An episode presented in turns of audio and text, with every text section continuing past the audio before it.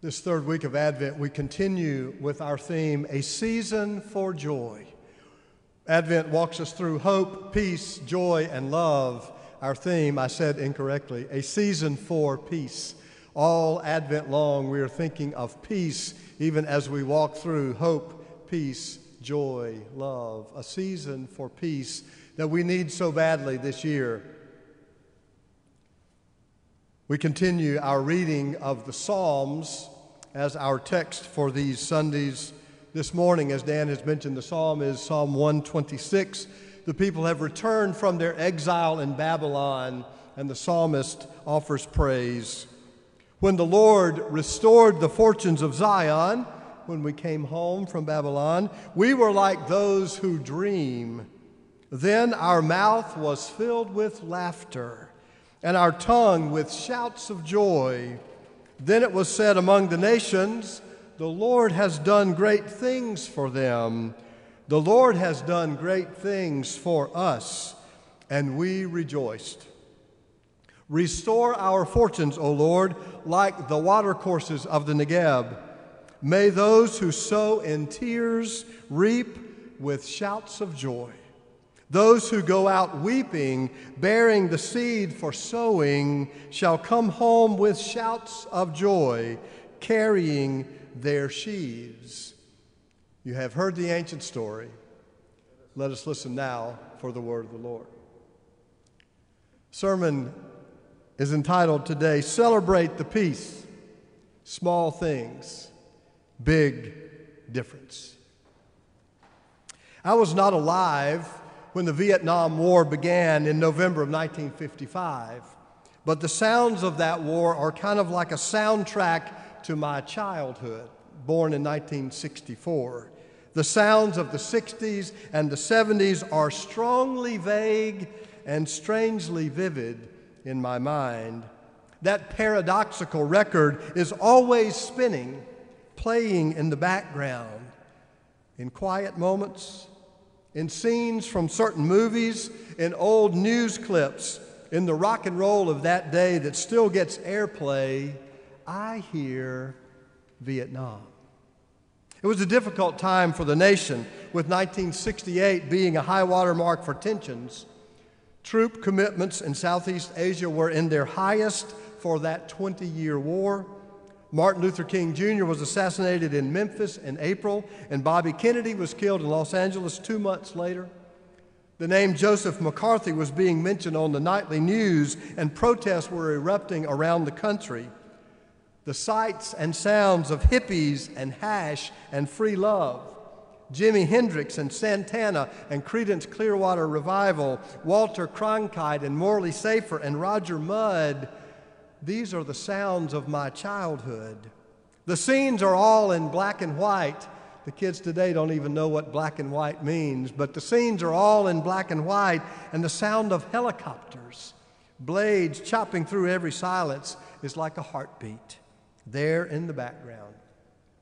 Now, I was too young to be aware of the cultural impacts and implications of the racism and the feminism and the anti authoritarianism that were in the air and the political tensions that poured salt into the wounds of 58,220 American troop casualties, those political tensions were above my age and my innocence, but I felt the tension. It was there all the time. It's still there. Like background radiation, the rumblings, the residual, the tension of that war permeated the quiet of my childhood so I was glad to celebrate the peace, even though I hardly knew the true depth of the many casualties of the conflict. Like all war, the destruction runs deep, and the ripples of consequence extend in waves that vibrate through the culture and across the generations. As is true of all death, you never get over it, but you can learn to get through it. Amy loves to say at most of our funerals that one way we get through grief and loss is by laughing and crying, laughing and crying, laughing and crying together. Lamentation and celebration are two opposed but essential aspects of peace. So, even as a fifth grader, immersed in a southern childhood, spending my weekdays at Clinton Elementary School and my weekends at First Baptist Church, I knew we needed to celebrate when in 1975 they announced that that war, a world away but always present, was coming to an end. The call for celebration went out across the nation. At noon on a particular day, churches were to ring chimes, toll the bells in their steeples. On the back patio of the home in which I was raised, the parsonage belonging to First Baptist Church, there was an old school bell that my father had picked up in one of his many antiquing forays. It was thick metal, painted black. It was about a foot in diameter. It was mounted on the top of a four by four post in a landscape bed of shrubs and flowers there at the back door. A long chain hung from the bell's arm. And at noon on that day of celebration, as the bells rang out from my church next door, and as they wafted in on the airwaves from First Presbyterian not too far away, I pulled on that chain down and up, down and up, and down and up. I pulled the chain and let it return. And as the heavy clapper struck the inside of that bell, the airwaves pierced the airwaves were pierced with the sound of celebration. Joining the music of bells across the nation, the sound of that bell pealed peace in concentric circles above my head. It was the sound of a nation grateful to finally celebrate the peace. I will never forget that beautiful sound. After 20 years of the noise of war, a kid from a small South Carolina town helped to celebrate the peace. It was beautiful. Listen.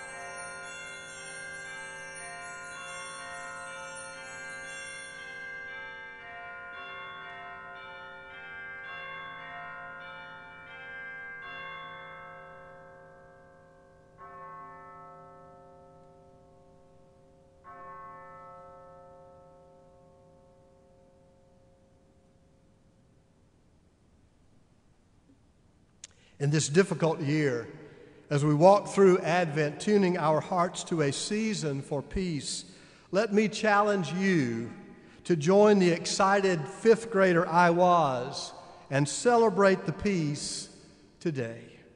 You can celebrate the peace that finds you right where you are, right now. Celebrate the peace, however small, however fleeting. Celebrate the peace.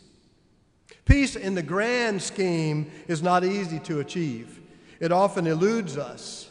We often mistake our own comfort for true peace. There's an unmistakably political character to true biblical shalom.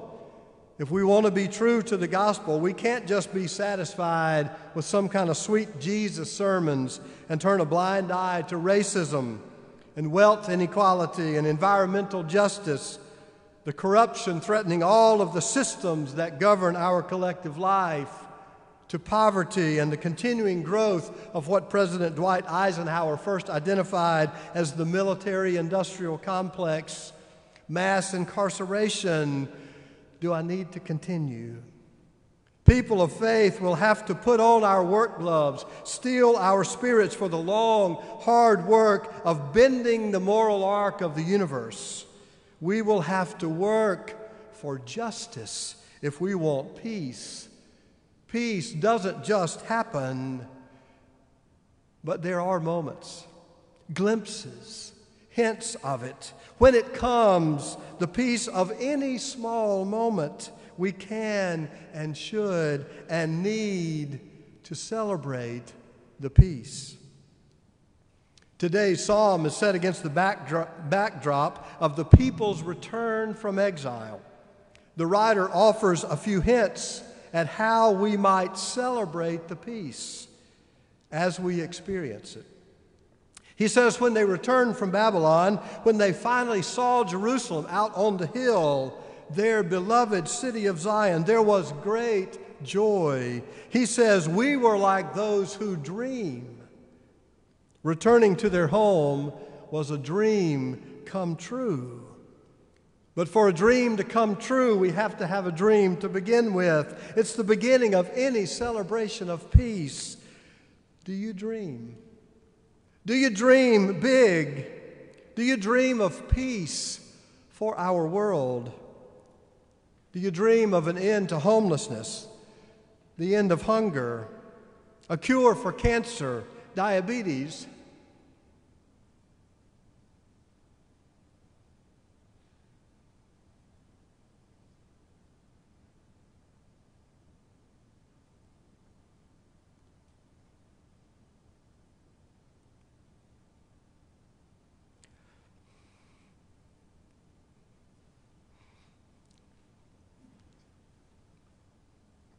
I'm sorry. that word just has a different ring these days. Do you dream of a cure for cancer, diabetes, Lou Gehrig's disease? Do you dream of peace within our country? Do you dream big enough? And do you dream small enough? Do you dream of peace within your own home, with your own extended family, in your office? With your neighbor? Do you dream of peace inside your own heart?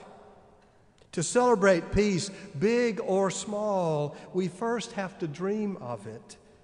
Dream of it and celebrate the peace whenever, however it comes. And then the psalmist says, They laughed. Is there anything better? Laughter is great medicine. Someone said laughter is sunshine in the house. Laughter is powerful good. Though it's not always frivolity, laughter can be subversive. The whistle blew, and the referee pointed out one basketball player on the court, indicating the player was being called for a foul. Now, some players curse or scream or stamp their foot or yell at the referee. This player just looked the ref in the eye and laughed. The ref got the message. That simple laugh was more powerful than any temper tantrum. Laughter can be subversive. And laughter can indicate a steady resolve. In the praise of the good woman found at the, in, at the end of the book of Proverbs, the text sings the praise of this woman and says, Strength and dignity are her clothing, and she laughs at the time to come. It's like looking at the toughest challenges life can dish out, knowing a rough patch is coming your way, and saying, Oh, yeah, bring it on. She laughs at the time to come. Laughter is the best medicine and powerful action. If you've not seen the old movie, The Name of the Rose, let me recommend it to you. The story is set in the Middle Ages in a monastery in northern Italy. There is a dangerous evil lurking, and I'm going to give you the end here, a spoiler alert, but it's still worth watching the film. The dangerous evil threatening the monastery is laughter. The oldest resident of the abbey believes enjoyment laughter is the enemy of true piety. He is determined that the, their monastic life will remain somber, serene, holy. The movie is dark, at times graphic. The murder of several monks is involved, but it is a cinematic testimony to the dangerous power of laughter. And then, after you've grimaced your way through the murderous medieval monasticism, check out the not at all serious comedy with Chevy Chase. Christmas Vacation is a holiday classic. We try to watch it every year. Cousin Eddie shows up in his rundown RV to spend the entire holiday with Clark, his cousin, Chevy Chase. And he says to Clark when he drives up, I bet you're surprised to see me. And Clark responds, I couldn't have been more surprised if I'd have waked up with my head sewn to the carpet. It's a guaranteed laugh every time. Laugh. Celebrate the peace. And then the psalmist says, Shout for joy. Have you had those moments when words would not suffice? When just a yeehaw or a woohoo was all that you could muster? You couldn't find the right word. It happens in sporting events all the time. Now, I don't want to be a shouting church, one of those where's a lot, where there's a lot of hooping and hollering going on when I'm trying to preach. But there is something honest happening in those kinds of charismatic experiences. I don't know if we're too reserved or too sophisticated or what, but there is some lesson we might learn from those who are less inhibited than we. Sometimes the honest reflex of the human body is just a shout of joy. I've been writing all the music for our children's camp for 15 years or so, and one of my favorite songs, and the, the one probably that the kids do the best, is called Shout It Out. I sing and they just shout in echo. I've got to shout it out. Shout it out from the rooftop, from the rooftop. Shout it out, shout it out. I just can't stop. I got to work it out, play it out, love it out, pray it out. God is so good, I got to shout it out. Shout it out. I wish the kids were here this morning. They could sing it for you, they could shout it for you. Shout for joy. Celebrate the peace. And then the final aspect of celebration is one that is implied by the psalmist's words. He says, The Lord has done great things for us, and we rejoiced. There's hardly a more important discipline of faith than gratitude. Anne Lamott says it is one of the three essential prayers thanks. Meister Eckhart says if that's the only prayer you ever utter in your entire life, it will be enough. Thank you, God. Gratitude is a wonderful discipline, and gratitude is fruit born of remembrance. The Lord has done great things for us they remembered so they could rejoice. They say hindsight is 2020, and they is always right about that. Sometimes it's only in looking back that we can truly recognize all we have to appreciate. This long exile we are continuing to endure is giving us the opportunity to look back and to remember in gratitude. Worship together. Can you even remember what this room looks like when it's full? Looking back.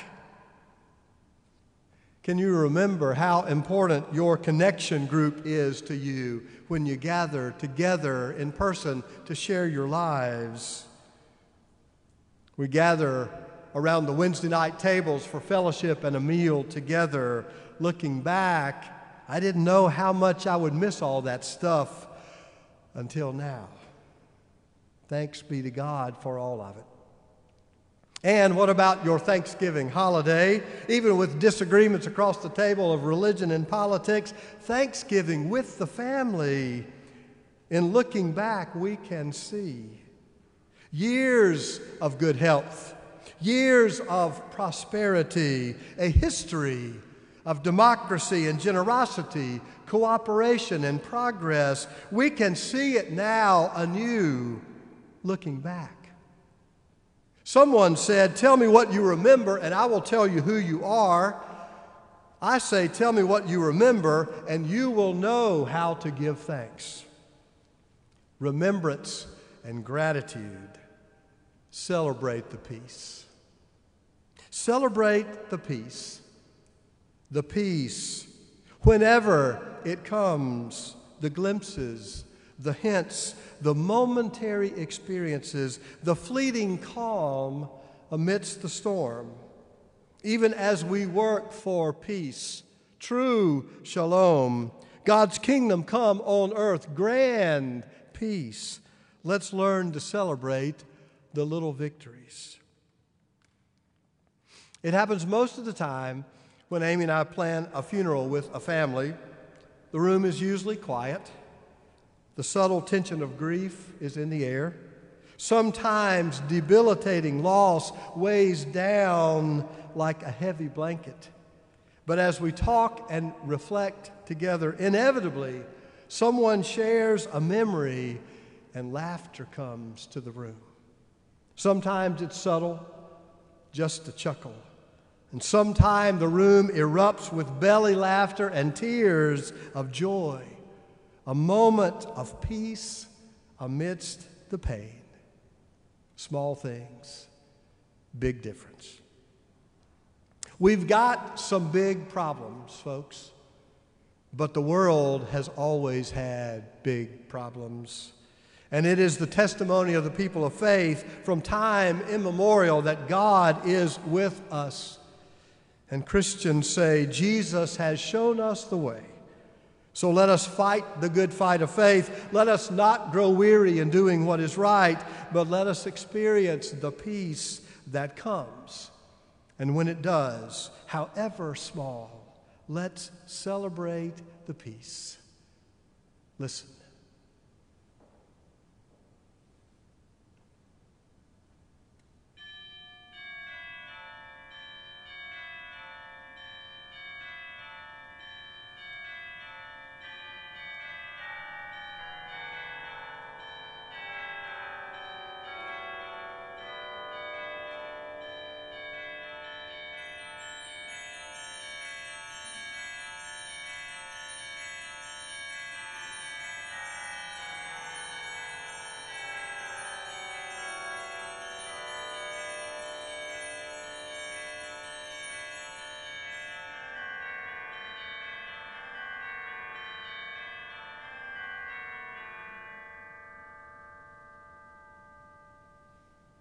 Dream, laugh, shout, remember, and give thanks.